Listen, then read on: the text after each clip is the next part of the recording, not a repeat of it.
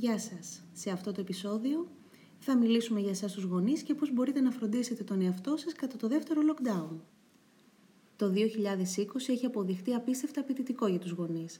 Στην αρχή της πανδημίας μπορεί να ισορροπήσατε όσο ήταν δυνατόν. Το να έχετε τα παιδιά στο σπίτι μαζί με την εργασία σας, να ανησυχείτε για τη δουλειά ή την υγεία και να φροντίζετε ευάλωτα μέλη της οικογένειας ή φίλους. Καθώς όμως περνάει η χρονιά, πολύ πιθανό να συνεχίζετε να αντιμετωπίζετε πολλή αβεβαιότητα. Πραγματικά, όλα αυτά είναι πολλά που χρειάζεται να διαχειριστείτε και αναπόφευκτα θα νιώθετε άγχος ανατακτά χρονικά διαστήματα. Καθώς βρισκόμαστε σε αυτό το δεύτερο lockdown, είναι εντάξει αν τα πράγματα δεν είναι πάντα καλά. Να θυμάστε ότι η ψυχική σας υγεία είναι επίσης σημαντική και ότι είναι καιρός να είστε ευγενικοί με τον εαυτό σας. Αφιερώστε χρόνο όταν μπορείτε για να κάνετε κάτι που σας ευχαριστεί, μόνοι σας. Κάντε ένα διάλειμμα και κάντε τα πράγματα που σας βοηθούν να φροντίσετε τον εαυτό σας σε απαιτητικές στιγμές. Αυτά είναι διαφορετικά για όλους. Θα μπορούσε να είναι άσκηση, το διάβασμα ενός βιβλίου, μια ταινία, ένα χαλαρωτικό μπάνιο ή κουβέντα με φίλους. Θυμηθείτε να αφιερώνετε χρόνο για τον εαυτό σας.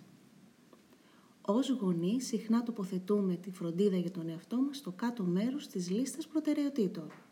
Με τη λίστα υποχρεώσεών μας να πολλαπλασιάζεται μέρα με τη μέρα, καθώς αναλαμβάνουμε επιπρόσθετους ρόλους όπως αυτό των εκπαιδευτικών, ενώ ταυτόχρονα οι συνθήκες εργασίας πολύ πιθανόν έχουν αλλάξει και να μεταφέρουν επιπλέον άγχος, τότε ο αναπόφευκτος δικός μας χρόνος αρχίζει αναπόφευκτα να κλειστρά όλο και πιο κάτω στη λίστα.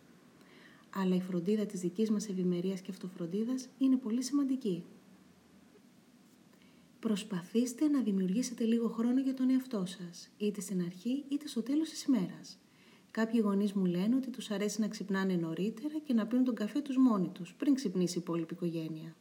Είναι η στιγμή που απολαμβάνουν χρόνο με τον εαυτό τους, χαλαρώνουν και γεμίζει η μπαταρία τους για το υπόλοιπο της ημέρας. Μοιραστείτε το καθημερινό φορτίο. Κάντε κατανομή εργασιών του σπιτιού σε όλα τα μέλη της οικογένειας και στα παιδιά σε καθημερινή βάση.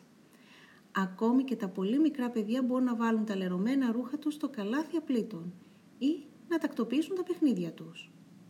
Μην φοβάστε να ζητήσετε βοήθεια από την οικογένειά σας.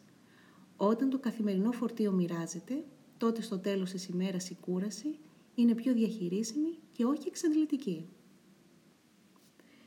Βρείτε ακόμη και λίγα λεπτά καθημερινά για άσκηση. Αν μπορείτε, βγείτε έξω μόνοι σας δύο με τρεις φορές την εβδομάδα. Το να είστε με τα παιδιά 24 ώρες για 7 ημέρες μπορεί να είναι απαιτητικό. Θα το αντιμετωπίσετε καλύτερα αν έχετε πάει για ένα περπάτημα μόνοι σας. Ή, αν μπορείτε σε καθημερινή βάση, ακόμα και 5 λεπτά να αφιερώνετε για μια άσκηση που μπορείτε να κάνετε μέσα στο σπίτι. Κάπου σε ένα δωμάτιο που μπορείτε να είστε μόνοι σας.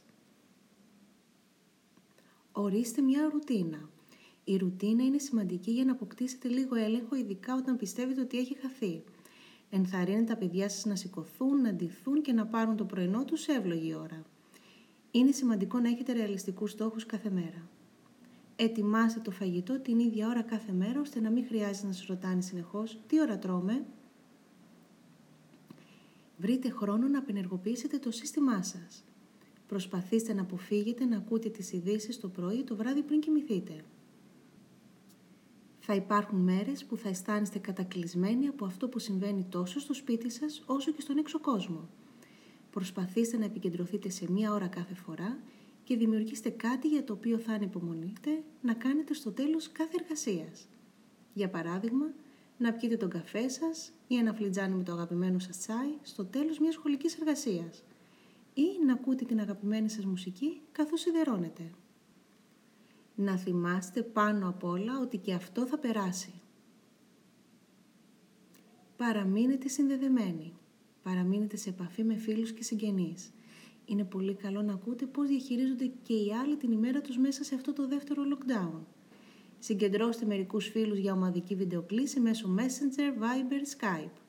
Κανονίστε μια ώρα που θα είναι βολική για όλους. Το να βλέπετε τους φίλους σας, να κουβεντιάζετε, να γελάτε μαζί, φέρνει μέσα στην ημέρα σας λίγο από την κανονικότητα.